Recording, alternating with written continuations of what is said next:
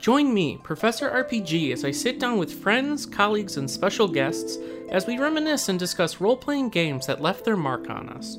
Expect to see all sorts, from Western style to Japanese and even tabletop. So stay a while and listen, and let us trigger those memories of tales long since completed. Relive that fantasy you hold dear, and come along with us, adventurer, on this quest into the past. Welcome to the RPG University.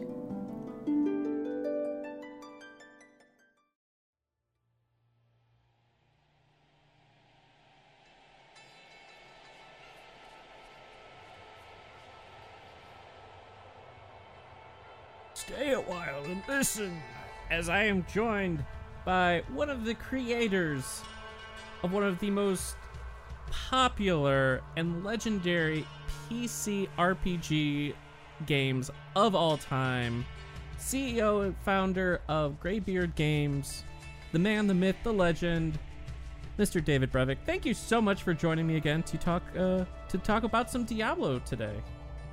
My pleasure. Thanks for uh, having me on. Of course, of course. Um, so yes, this is a, going to be a bit different than our usual episode of RPG University. I couldn't pass up the chance to uh, talk some Diablo 2 with uh, Mr. Brevik, especially considering this is the 20th year anniversary. We recently, just about a month ago, celebrated the 20th anniversary of Diablo 2, almost legally able to drink.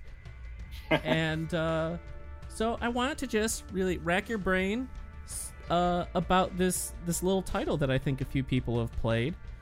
Um, just a few, just a few.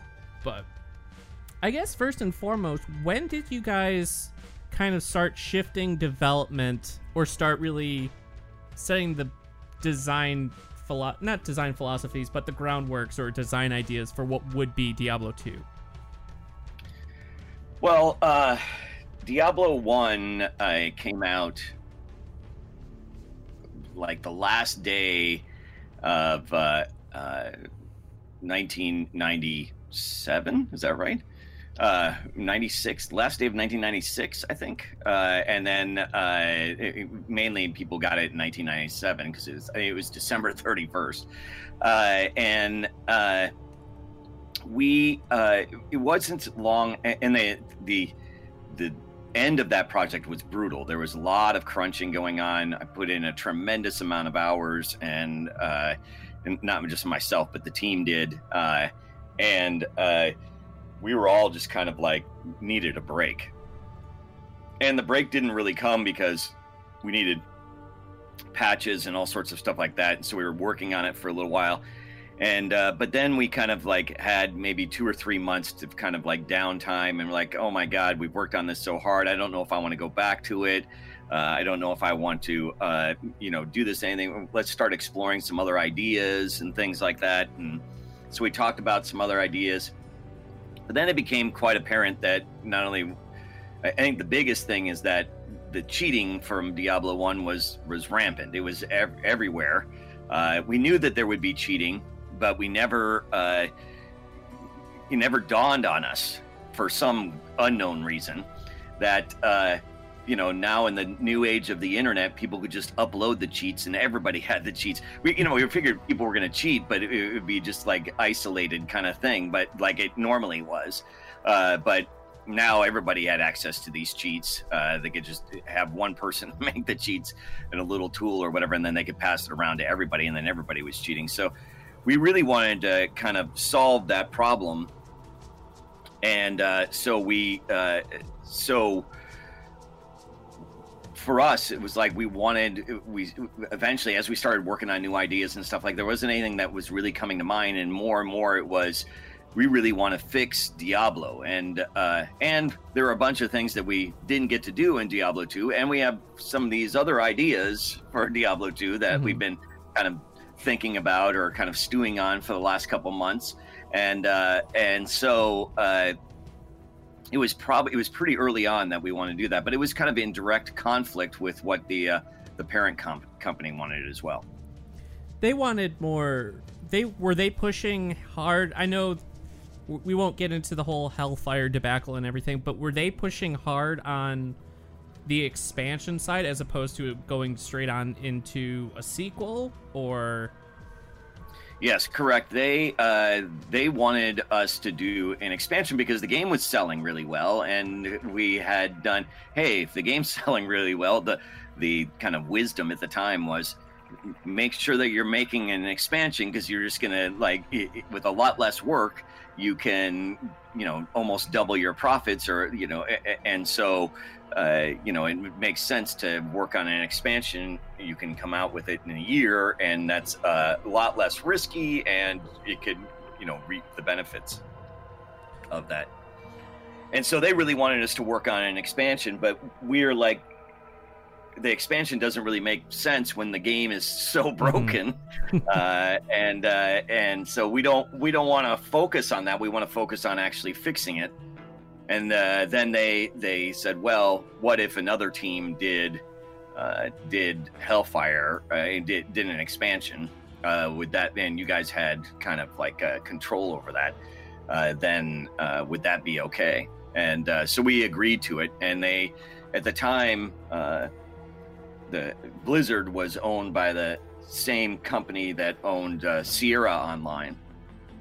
So we were all one, you know, big company or whatever, uh, and uh, and as well as like Davidson and Associates and some other things, uh, mm-hmm. the educational company, educational entertainment, and uh, they uh, so you know through this Sierra connection because we were owned by the same group, then you know they they got the nod for for making the Hellfire expansions, while we then focused on uh, uh, making uh, you know Diablo two. Now, with when you guys started, uh, kind of thinking up ideas for Diablo two, no, was any of the idea of Diablo two, especially with the story, kind of uh, put together, did you guys have any sort of timeline or history fleshed out when you were making Diablo 1 that you would then go into Diablo 2 with? Or was it pretty much take a break, then brainstorm and, and see what happens? Uh, yeah, it was. It, there was never really much of a plan for a sequel. I mean, we would we hoped that there would be, uh, you know, that it would sell well enough to to to warrant a sequel, you know, and mm. uh, it, it was the dream when we were making it. It's like, can you imagine if we sold 20,000 copies of this game, maybe we'd be able to make a sequel. and uh, and uh, then obviously it sold really well. And uh, so then, you know, the ideas for sequels kind of started to, to brew. Uh, and uh, from a story perspective, we kind of met early and kind of outlined the concepts behind the story and what was going to kind of happen there. Uh, and uh, but we didn't really solidify all the locations and all the you know all of the story till much later on. So we, we had kind of an outline of what we were going to work with, and this was all kind of developed. You know, there was thoughts of you know what we could do with the story or whatever, but it was really kind of solidified after uh, the after Diablo, not before Diablo was done. Uh, interesting, interesting. And was it after you realized how big of a a hit the first Diablo was, and you were investing a lot of time and resources into Diablo 2, was how much of kind of the world of Sanctuary and lore did you kind of did you and the team establish and work out at this point, or would that come later down the line when you were working on Lords of Destruction and stuff? Yeah, I, I, yes and no. I mean, like anything, uh, you don't have all of your good ideas up front, right? uh, and in a project that lasts years and years, there's like bits and pieces that you come up with or change or whatever over the course of, of a couple years as you're kind of developing it. You know, so you you kind of outline things, you get kind of some basic concepts down, and then you kind of iterate on them and and et cetera, et cetera. But a lot of the kind of lore and etc. didn't come late until late in Diablo One uh, because uh, and it mainly came with the making of the manual. Uh, that when we were like finally sitting down to write the manual, that's when a lot of the kind of like story took because it wasn't really integrated into the game very much. A lot of the stuff in the game we just kind of like made up because it would be cool. oh, we're gonna make a giant skeleton king because it's you know that's really cool or whatever. You know, there there wasn't really much thought or anything like that uh, to why it was there. It was just like, hey, that sounds cool. Let's put it in. Uh, and so uh, I think that uh, kind of bringing the whole world together and stuff didn't come till kind of later in the Diablo project, uh, the original one, and especially when about the time that we, there was so much lore and kind of story and things like that was kind of relegated to the manual at the time, uh, more so than in the game. There was eventually some dialogue and hints and things like that in the game itself, but it was. Uh, but uh, a majority of it was in the man. So once we had that outline, then it was much easier to kind of like work on that and uh, and some of the concepts of for sanctuary and things like that were all uh, kind of established by this point. So uh, by this time we started on Diablo 2, uh, mainly from you know working on it for whatever it had been, maybe a year at that point of uh, uh, of kind of like focusing on story in the world and making it seem like a place. And that was definitely one of the themes that we when we decided to um, to make Diablo 2 was, you know, one of the one of the there were a bunch of things about Diablo 1 that we wanted to improve upon. One of them was loading screens. And uh, and loading screens took back in the day a loading screen for Diablo One took took forever because hard drives were slow. there was a, they were big files. They were you know for the time they were big files, and so it uh, you know it could take like a minute to change to change levels or whatever. And so we wanted to. We, I, I felt like that always had broken up the the uh, the sense of place or whatever. And so with Diablo Two. Uh, I had one of my I don't know I some call it famous some call it infamous uh, uh, shower ideas where it was like we were going to be able to to uh, stream the world in or whatever and, I, and the whole point of this and the whole point of the story was that I wanted it to feel more like a real place I wanted it to you not to be uh, taken out of the world uh, as you went through a loading screen or whatever. I wanted it to feel more like, hey, I'm actually in this world roaming around and and I feel a part of it, rather than constantly reminded that you're in a video game with a loading screen uh, was kind of the goal. And so that like all kind of came together with what is the world of Sanctuary going to look like and where where are we going to you know where are we going to go and what's that what does that mean and stuff so we had kind of established that by the time we really got into the design very cool. Now, a few years ago, I think at GDC, or maybe it was just after GDC, you released the original design document that you had put together for the first Diablo, and it had some uh, the legendary, like crazy ideas. You had the basically old school. You you had thought of loot boxes with the expansion discs before loot boxes existed. yes. Uh, and having Diablo be turn based instead of uh, the action or the real time that it turned out to be. Were there any of those kind of big, kind of looking back crazy ideas that would never make it into Diablo 2 in D2's original design doc? Uh, Honestly, I don't even know if there was a D2 design doc. Maybe there was, but I, I, can't quite recall one. There was nothing like it was for Diablo 1. Diablo 1, I mean, the reason we had a design doc like that is we were actually using that to pitch companies to fund us, fund the game. So because we had been, you know, acquired by Blizzard, then we didn't need the pitch document in the same way. Uh, and so, uh, but there were lots of ideas of things that we wanted to put into uh, Diablo One that we just didn't really uh, didn't really couldn't really do right. And uh, then there were some glaring mechanical mistakes that we made uh, for Diablo One that we really wanted to put into Diablo Two to fix some of the things that we had done.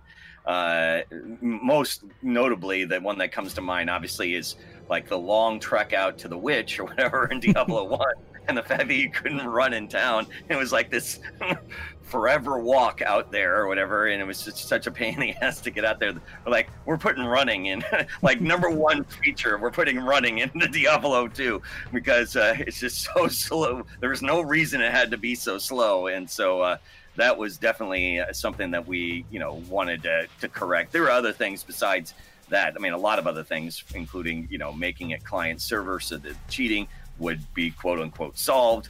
Uh, though it wasn't completely, it was largely dealt with, uh, and uh, you know things like that. There were all sorts of things that we wanted to put in Diablo 2 that were kind of a result of having played Diablo 1 and listened to some of the critiques as well as uh, some ideas that we had had while we were making Diablo 1 that we just didn't have time for, like running around like a surface area, surface world, not just underneath, you know, mm-hmm. in a dungeon. Uh, one of the features that you you've talked about in previous interviews was your your deliciously gory uh, crafting system, uh, and I'm curious if you can kind of expand a bit on that. Did the idea of the crafting kind of evolve into what we eventually got with the Horadric Cube, or would this the crafting system that you guys had kind of envisioned and started implementing? would that have been kind of a, a deeper thing, but more in line with, I guess, traditional crafting where you could create swords or or things along those lines? Uh, so yeah, there was a system. Uh, at the time, I had been playing some EverQuest, and one of the things I appreciated about EverQuest and I liked about it was that when I uh, you know, there's always the joke of you're killing a bat and a, and a, and a you know, a, a great mm-hmm. sword drops or something like that. Like, where was it storing this great sword? was it in its pockets or something? And then, uh, you know, so we wanted to make kind of drops be more realistic, and so we came up with this idea of eh, when you killed uh, like a bat in EverQuest, you got wings and you got you know like parts of a bat, like claws mm-hmm. or something like that, and uh, and it made kind of sense. And we wanted to go more that route to make it feel again a little bit more realistic uh, by putting all these body parts in. And uh, we had already started down the path of having the Horadric Cube in the game. That was something that we wanted to put in the game anyhow. So Horadric Cube was already in, but this was like supplemental to all of the things that we had already been putting in there. We had already talked about, you know, uh, gems and and how the Horadric cube was going to work and doing kind of some crafting things. And this was just from other RPGs that we mm. had played, liked crafting systems in general, and we were just enhancing that by, hey, we're going to have a system that has, uh, you know, realistic crafting ingredients eyeballs and claws and hearts and stuff like it. it was it was really gruesome. And you know eventually we we removed it because your inventory was just like it was like a, a bloodbath. It was full of eyeballs and hearts and spleens and stuff. And it was just like really gross every time you looked it up. I mean the inventory was just basically dripping with blood uh, and so it was a little over the top uh, and uh, so eventually we ended up saying, hey, that this is just too much. But uh, the idea for that uh, was, you know, that we wanted to have crafting even before we had come up with this idea for the for the body parts. What sort of things had you guys envisioned that the body parts would be for? More like augmenting potions or kind of buffs? Like, had you thought to that point yet in the mechanic? Uh, no. Well, yes, we had thought up of uh, different ways that we were going to craft different things uh, out of it, but it wasn't really like, hey, this is the way you're going to make swords, or this is the way you're going to make uh, enchantments, and and the idea really kind of like morphed from there into the you know into rune words. Uh, and that that was like where the, that you know that took us in more mm-hmm. of that direction after uh, you know that we focused more on that making rune words into something. And that's that was never really the intent of of the, you know body part uh, design body part uh, uh, you know crafting mm. system. That was going to be again more like along the lines of making health potions or making uh, you know whatever. There were there were like different ways that we were going to use these things to make more like buff stuff and things like that rather than hey we're going to upgrade stuff using mm-hmm. rune words or whatever but that that was kind of like the body parts were replaced in a lot of ways with the design for the rune words, and then those went in just kind of a different direction. Okay. Were there any other mechanics that you guys had kind of drafted or kind of thought of that never really got far either in development or even any sort of development? Uh well, there were there were other ideas that we had that never made it into the game. Uh, uh, that, you know that uh, that happens all the time. Mm-hmm. When you're making any kind of product, you eventually run out of time, and you can work on the thing literally forever. So, uh, you know, it's uh, it's um, you know, I think that uh, there were there were definitely things like, for instance, we wanted to have BattleNet Town, which was this idea that we had where uh, when you joined BattleNet, you didn't get dumped into a chat room. You actually got dumped into the game, and you were in a town. This is like a hub system. Mm-hmm. It's very common, like you know, Path of Exile or other thing, other games like this yeah. have this, where you're in a hub and there are people kind of running around, and there's some vendors, and you can visit the bank and things like that, or whatever. That that was the concept behind it. Uh, but it never got completed. We ended up having to remove it from the game. We ran out of time and uh, and that never never happened. So there were quite a few ideas like that that uh, that uh, never made it in the game or got morphed into something different. And in fact, we cut a whole act out of the game uh, because we were so far behind schedule, and eventually put it back in with some modifications for the Lord of Destruction expansion. Oh wow! Um, in terms of kind of the development, when you and this can be with Diablo 1 as well, but with Diablo 2, how big was kind of your guys' initial pool of character classes you wanted to aim for, or that you kind of eventually shrunk down into the ones that made it into the game? Like, how far reaching, or because I know you've mentioned before you like the dark fantasy, you, there a lot of them are the uh, your typical like Dungeons and Dragons classes. Um, but like, how big was that pool initially that you eventually condensed down, or was it pretty much locked from very early on? Well, from very early on, I think that we decided that we wanted five character classes. I think that that was definitely the number that we kind of imagined in our mind. It was more than last time. It was more than three, uh, and so this was going to be bigger, better. You know, five is seems like the right ni- number. It's not a number that you know we we're going to bite off more than we can chew. So that uh, you know that seemed like the the right number for for this project. So what they were though wasn't solidified till much later. Um,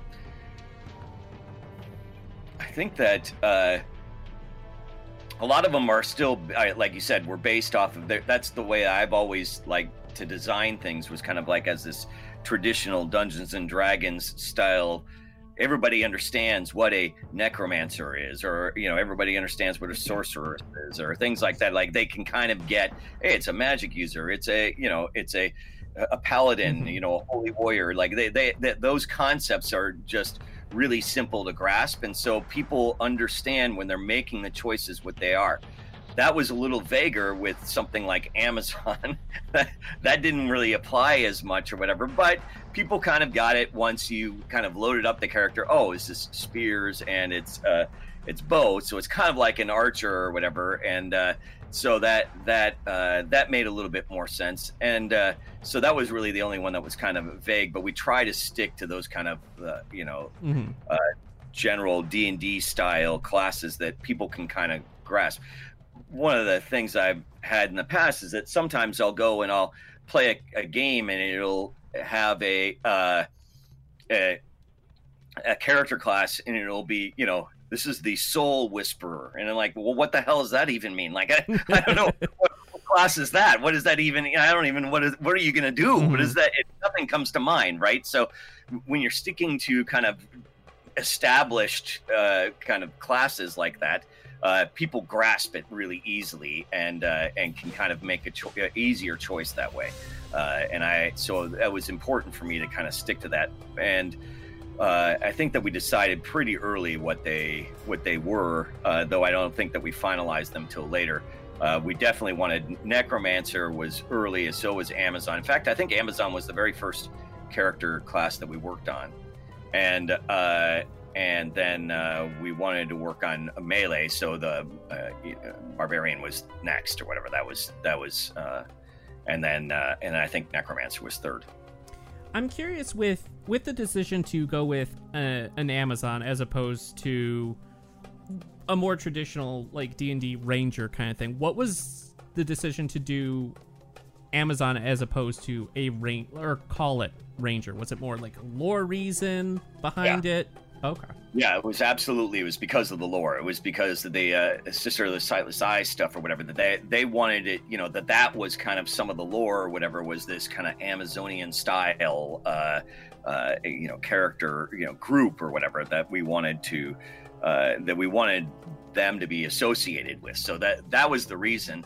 Uh, and uh, and because it was all you know Mhm. women that was uh, important to kind of differentiate that from your typical ranger which is not necessarily you know that can be any gender Okay, so some of that lore stuff had been established and you guys had kind of nailed down before you got into the character creation process then? yeah yeah absolutely that was that was especially act one was the you know we had established a lot of the lore for act one before we begin creating character classes or even begin creating uh you know the the graphics or anything like that. We that was the very first order of business is what is act one going to be like? What's the first character class? And like we worked on the story parts of it and things like that for uh, for weeks and weeks before we actually uh, started making even any of the beginning uh, beginning animations or anything. Uh, now I remember I you've told this story bu- b- b- a bunch before how the cinema team in Diablo One did created the whole idea of shoving the hero shoving Diablo Soul Gem into the forehead. Now I'm curious, did your the cinema team uh, decide any plot points in Diablo 2 as surprises, or did you? Well, I don't know. Yeah, I mean, they weren't as big as surprises because there was better communication between Mhm. us, two different teams. This time we had learned our lesson that we need to talk with these guys a little bit more. Uh, uh, and so uh, there weren't really any surprises. But one of the reasons that we did the story the way that we did it is they gave them the creative freedom to like tell this kind of like side story Mhm. that ran in parallel with the the you know the main game and didn't have as much of an impact directly on the game. It's like the mysterious hooded figure, et cetera, et cetera. This is kind of going on in the world. Uh, meanwhile, you're like playing the game, and that part of the world and that part of the story were very, very separate. So. Uh, you know, it was it was great to have that stuff kind of come together or whatever, but it was you know, but it was separate for so long that allowed them the creative freedom to do the things that they wanted, and there didn't if they were going to have surprises and twists or whatever, we we talked about it much more this time. But they, uh, but it was, uh, you know, that that was more planned and almost separate from the game than the than you know what we were doing, and so that that helped a lot. This was intentional to kind of like separate Mhm. the two in a lot of ways to make them to give everybody the freedom to be creative in their own ways. I'm curious, what was the reaction to kind of the reveal back in the day to who, when it was revealed who the Dark Wanderer was, like who this person was that you were following through the the story of Diablo 2? Like, Well, I mean, we knew what was going on, so that Yeah. it wasn't much of a surprise for us. But it was the, uh, I mean, we had discussed all of Mhm. these ideas and things like that, so it wasn't really much of a surprise. As for what other people thought, yeah, I, you that, know, I, that's what I meant. Like, what was the fan reaction? I think the fan reaction was positive, though. I, you know, I think that in a lot of ways, people had kind of expected surprises at this point from us, Mhm. right? So it maybe wasn't as big of a surprise as as people maybe had thought in the past, but it was. But it was still, I think that people really appreciated and really liked it. Uh, I, I remember that was it was always back in the day playing through this idea of this wander just leaving destruction in his wake and then finding out oh he was actually the hero from diablo 1 and it's like what Right. what's going on that was that was crazy Um, well, it's funny because I thought that people would get that right off the bat. Like, I mean, mm-hmm. for me, I, I, mean, maybe because we knew the story. Like, I never thought it, it was like going to be, oh, this is going to be this amazing reveal. It turned out that it was a pretty good reveal, but it was like, but for me, that knew the story, that knew what we were trying to do or whatever, what was going on, it never seemed. It seemed obvious to me. But I mean, in hindsight, maybe it does or whatever. But I, so I didn't experience it in the same way that maybe other people did. Well, it was a good one, and you got you and the team pulled it off expertly. Uh, it, it, was a very good. I'm always a big fan of games or game series where it connects to the other one, and you get ideas of what happened to your people from the previous game. So that I'm a huge fan of that. So uh, the yeah, lore yeah, drops of the Amazon or the sorceress from the first game, the yep. the knight and stuff, the orc. Um, yeah, yeah, and that's on purpose, right? You know, we yeah. wanted to make it feel like a real place and feel like these characters mattered, and and uh, and to kind of like tie that together was important. And a lot of the game, we did things like that on purpose, like going back to Tristram and things like that was really wanting to make it feel like this is a continuation of what's going on.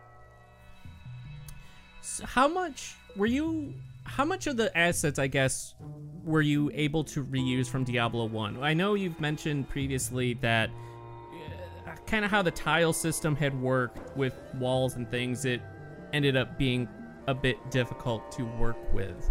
Um, did you all start pretty much from the ground up with Diablo 2? Yeah, absolutely. 100%. We got 0% of the, of the stuff from Diablo 1 was used in Diablo 2. Uh, we did everything over again. Not only that, not only because the resolution changed, but also, you know, we wanted to fix some of the mistakes that we had made with Diablo uh, 1 in terms of the walls and the floor being connected to each other and then like separating those so we had different layers and can draw the screen differently. And we wanted there was like a set wall height, and we wanted to make uh, walls be as tall as they wanted to be, or much higher than they were in Diablo uh, Diablo One, so that we could have you know trees and all sorts of things like that, uh, or, or, you know big faces to buildings and uh, and and whatnot. Like we wanted to make sure that uh, in this way that the game was you know for instance, like even uh, in town in in the Act Two, going into the uh, you know the big the giant building in the center of town or whatever those those those kind of things were important for us to get a new sense of scale and uh, and whatnot. So from a from an asset standpoint we started over from, from scratch. Not only just that but like rendering and uh, and the competition had kind of upped.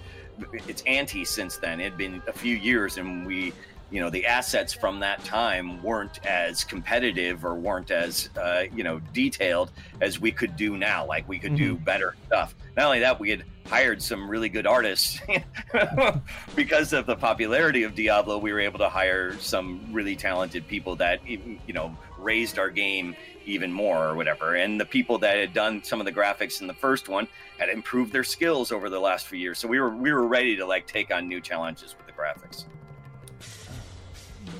you got your start kind of making games and playing around with coding from a young age. And I remember reading an, or watching an interview where you, for fun, would make games in high school and just do stuff. Had you prototyped or kind of started thinking of any of the mechanics back then, like in these just kind of fun games that would go on to evolve and be in Diablo? Like, yeah, uh, absolutely. They, you know, I, a lot of some of the concepts or whatever that I started with. First off, I, I you know, the the name of the game Diablo was actually I thought of while I was in high school, uh, and I would design these RPGs with the name Diablo, and it would like use, uh, you know, and they were very D and D like classes and things like that uh, that was a something that stuck with me all the way through even and through college and stuff like that when I was still working on the concepts for Diablo. It was whenever it was like an RPG idea, I just like lumped it into this Diablo folder or whatever game idea of like hey any kind of rpg idea i'm just going to lump it into there and that and you know it so it evolved and changed Uh, and uh, by the time, especially in college, that's when the design really started to solidify. Uh, was uh, playing a bunch of the, uh, well, a bunch of games where the term roguelike comes from, playing games Mhm. like Rogue. And uh, and uh, rogue-like games like uh, Moria and Angband and NetHack and things like that. Mhm. Those all uh, those games really kind of uh, solidified what what I wanted to do with the design for Diablo. And just as a brief side tangent, talk. I'm I'm really enjoying the resurgence and renaissance of the roguelike genre that we seem to be in nowadays. Yeah, I agree. I mean, that's always been my favorite type of game, and so uh, you know, bring them on. I, I love them. So you have, uh, before you left Blizzard, you had started early planning on a second expansion for Diablo 2, where you had, in one of the classes you wanted to add, or the class you wanted to add to it, was going to be a cleric. Um, what kind of idea, in terms of story, you were wanting or aiming to tell, were you hoping to do or wanted to do with this expansion? Were you thinking it would serve kind of as a bridge to a put like eventual Diablo 3 or your Diablo 3 or would it be its own thing? Like what was kind of the mindset of the team behind uh, this this possible second expansion?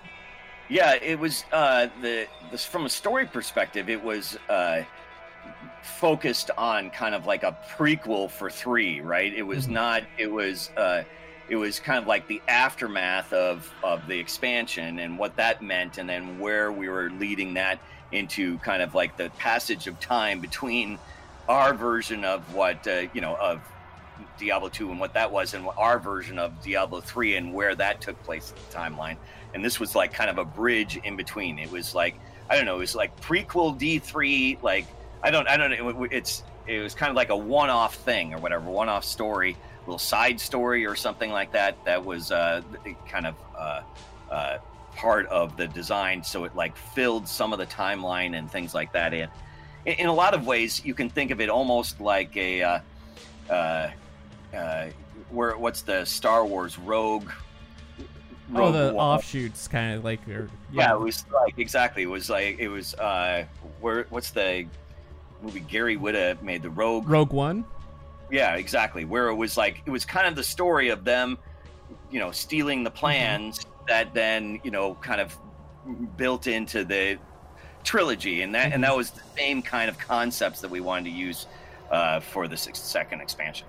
Was the idea that it would pick up right after or very shortly after the end of Lord of Destruction, or were you guys planning in conceptually had the idea that a good deal of time or a piece of time would transpire and then it would be the expansion before the Yeah, it was. There was a period of time. It wasn't a lot of time, but there was. But there was years had passed or whatever that uh, between the end of uh, Lord of Destruction and uh, this kind of prequel slash in between uh, thing, and then even more time it w- would have passed before the D three timeline.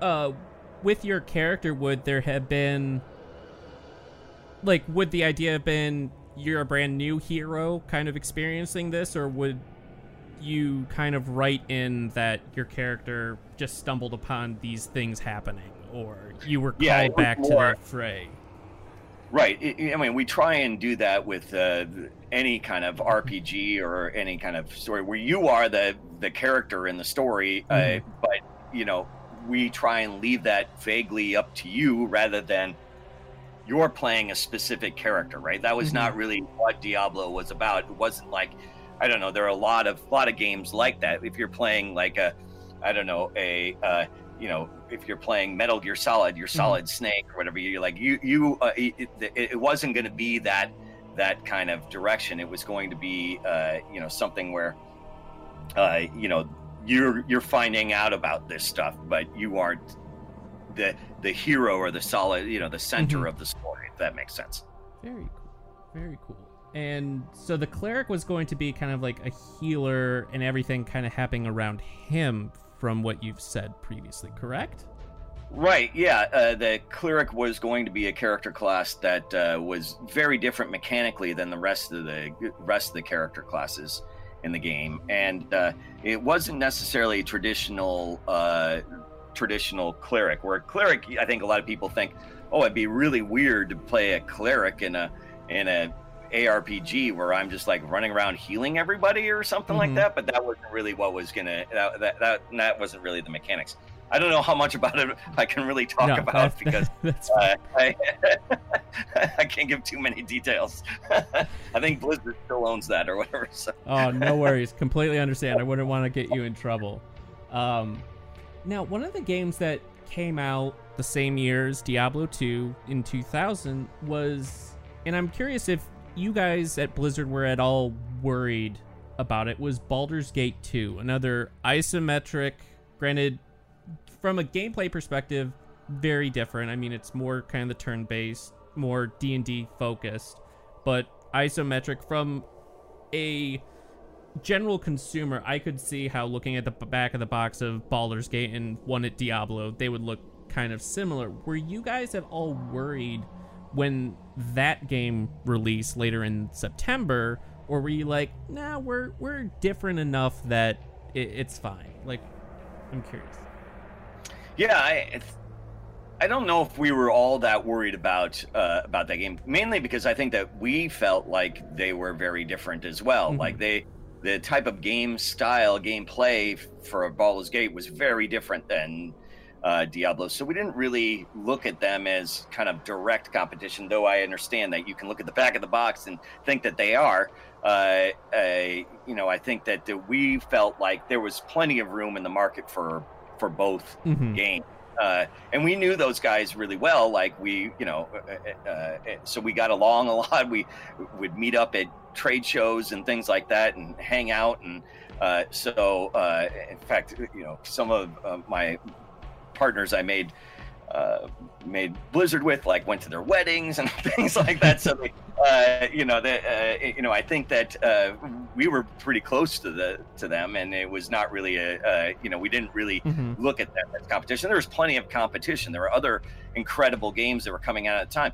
In fact, I have an old screenshot, uh, you know, old picture taking of me signing uh, boxes on the release day uh, at a game store, like at, I don't know, whatever, like a, a EBX or whatever the heck it was back then, uh, uh, and and like over my shoulders, you can see kind of the new releases, and on the shelf are things like the the original Sims Mm-hmm. and uh, Daikatana and like all of these like really big games and like come out basically almost at the exact same time and uh and so the fact that it sold really well and both games sold really well i think we were right that there was just plenty of room for all sorts of games in the market at the time For sure. And I want to just clarify for everyone listening before they get on uh, their angry keyboards. I am well aware that both games are completely different styles.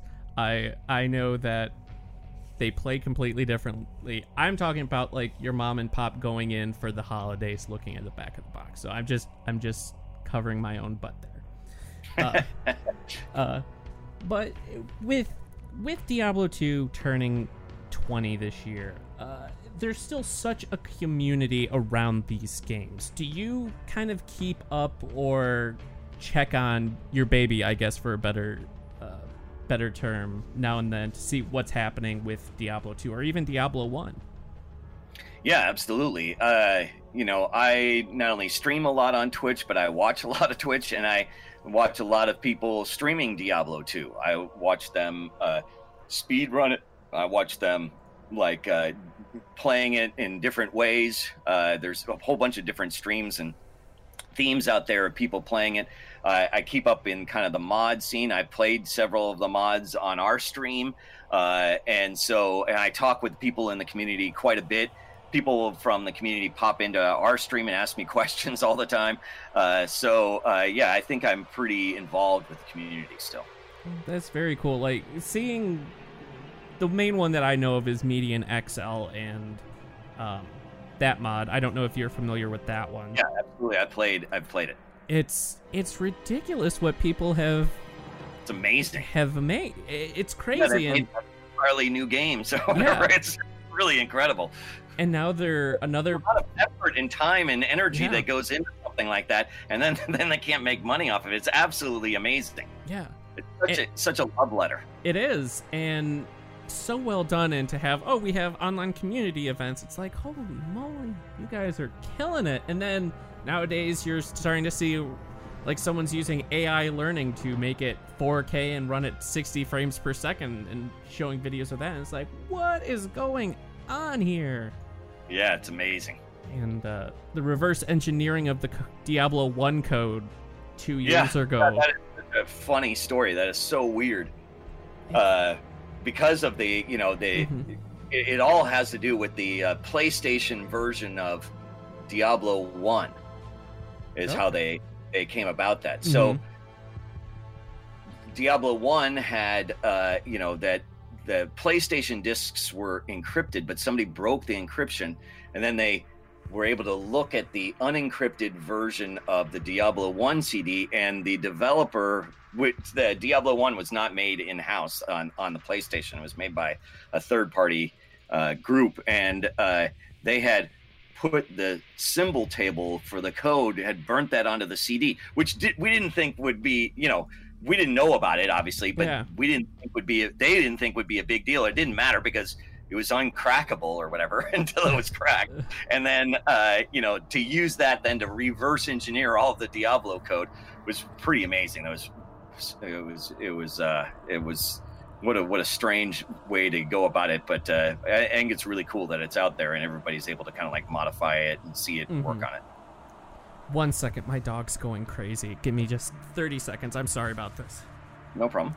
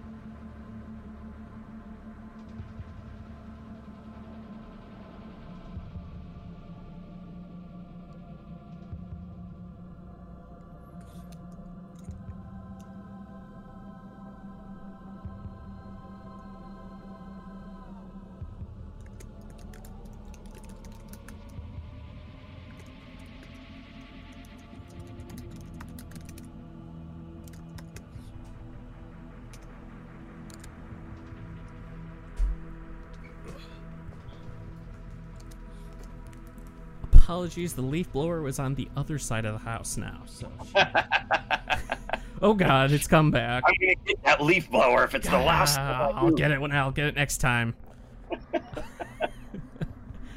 uh, but so I was submitted some uh, questions from the community and various subreddits that uh, I'd like to ask you on their behalf. So we have user Zaba- Zabanov. Other action RPGs have greatly innovated in terms of itemization and character building. However, in terms of combat, the genre has not really pushed forward or innovated. Do you think that this could be a worthwhile leap for the genre, and how would you approach this? Does he think it would be possible to provide the depth and complexity in itemization as well as in the action combat gameplay at the same time? So, I guess it sounds like from what they're asking, how would you kind of revitalize or revamp the action RPG combat? Or do know, you I- think it I- needs to yeah. be? Uh, yeah, I, d- I don't think it needs to be. I don't think I would. I mean, there are little things that you can do. You like you can have some some different mechanics, uh, and a lot of those things are kind of explored in more the more modern uh, ARPGs from you know from Path of Exile to Wolcen, et cetera, et cetera. Like they, there's a bunch of Diablo three. There's a bunch of different ways to play the game uh, in in terms of combat, but I don't think that there needs to be a big shift. It, I, it, like uh, there really isn't a big shift in the way that combat works in first-person shooters, and uh, and I don't think that there will be much of a shift in the way that uh, combat works in uh, in ARPGs. The only thing that I would mention is though that like I would like to see ARPGs become a little bit more um, social in terms of so many ARPGs are just such uh, you know isolated insular kind of experiences right they, mm-hmm. they you end up playing them by yourself and to have a more kind of grouping up or a, a more social experience i think uh, would be would be a way to make combat a little bit more interesting and having combinations of of things between the different characters that add add uh, playability like one person's using one thing then that really works well with another character's kind of thing uh, that that you know that's where mm-hmm. I think that uh, any kind of uh, you know any kind of growth could happen in terms of uh, in, in, more of a multiplayer way. Okay, uh, I I don't. I would love to see, and a couple games have done this. Is in going off what you mentioned, is how you could have two characters' spells merged together to create an entirely different effect. Like that sort of stuff, I absolutely love and would be really interesting to see in kind of an action RPG setting, I think. Yeah, absolutely. From user Vince underscore zero, um, looking through old videos, we can see that you were working on implementing a clan system in Diablo 2, but didn't manage to have it ready on time.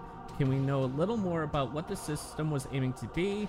And if there is a Diablo 2 remaster at some point, do you think they will add think about adding it to the game. So I'm I don't remember seeing these videos, but I'm almost curious if this clan thing was kind of that town hub you were talking about, or was there a clan system you were thinking of implementing? Uh, yeah, no, it was it was the the BattleNet town was totally different than the clan system, and the clan system was real. They, uh, you know, it was it was basically guilds, very very much like uh, like uh, you know you would get in any kind of MMO where you know you would have a group of friends. They could be online, your own private chat, and uh, and you could connect with them in a in a different way. There was going to be a guild hall. There was like all of these kind of uh-huh. ideas that we had for uh, for making uh, making guilds kind of a a a a more social experience for Diablo 2 and that was that was something we wanted to work on but never got around to it and then when it was came time to do the expansion, we uh, we focused a lot on some of the team went and started working on the technology for Diablo 3, and then some of the team went and made the expansion for uh, Diablo 2, and then some of the team we split into three groups, and the third group was uh, working on a totally different game. Starblo, uh, right? The Starblo, yeah, exactly. And so uh, they're uh, uh, so guilds never really or or clans never really made it into the game uh, mainly because there just weren't enough people working on uh, on the expansion for it to justify the amount of time and energy it was going to take. How far along in development did the the clan system get to? Like did you have it running internally that you could test or did it never get to well, that far from from a development standpoint, the design was done, a lot of the graphics were done, and some of the coding was done. But that was what really lagged. Was it was a lot of the coding, and the coding, unfortunately, a lot of it came down to BattleNet coding, and there were only a few of us that were BattleNet programmers. There were three of us actually doing all, all the client server, like doing all the server side and all the BattleNet integration and getting you into games and coming up with their the chat system and being able to show your characters on the screen and things like that. Like that was just a few of us that were doing all of this technology, uh, and so it was mainly dependent on us. And we were already behind schedule, and so uh, you know we had to cut things out. And it was mainly because the people that were critical to making it work were just overwhelmed with the other things that were uh, that needed the game to get the, just even basic functionality done. And that's the reason we cut BattleNet Town as well as we cut clans mainly because that group wasn't big enough and there weren't enough experts on uh, network programming. Okay, and kind of just touching on what you something you mentioned earlier and the what you mentioned now with having to cut content. with the extra act that would eventually be retooled to become Lords of Destruction, how far along had that gotten before that was kind of cut and just deemed, okay, we can't do this right now. We'll we'll shelve it maybe for an expansion. Yeah, that was uh, originally Diablo 2 was slated to come out in Christmas uh, 1999. Well, was the original Mm-hmm. release date, and so we were, uh, you know, crunching, crunching, crunching, crunching, starting in like uh, late spring '99, uh, early summer, somewhere right around there. We started started crunching because we were like six months from release. We had a lot to do. So maybe about three or four months into that crunching period, we're like, we're never going to make it if we don't cut out one of these acts. We're way behind or whatever. And so we cut it out, and then then then we didn't even still didn't even meet the deadline or whatever. So uh, it, it, you know, and then it pushed into the s- spring, and then we had to even cut act, you know, the the well it was originally act five, but the the you know the fourth act where we had to like cut that almost in half uh, in order for us to kind of like finish quote unquote all the content in the March April timeframe so that we could just focus on bugs for the last couple months and release it in June. Uh, and so uh, uh, we ended up, uh, you know, cutting quite a bit of that content. But then again, like you said, we revamped that and made that ready. Uh, you know, kind of use that uh, concepts or whatever of the location and things like that for uh, for the expansion. Was Baal always the the end boss to that? Yeah, Yeah, well, yes, to that act, but it Yeah. was, but it was going to be in Act Four. It was going to come before Diablo in the original game. Oh, interesting. Interesting. Well, that would be perfect. So then he could come back in the end act in a robot suit, as we talked about earlier. See, that would have been that would have slotted in perfectly. You thought you beat me first time, heroes. Nyah. Man, the the things we lost or we never got to experience.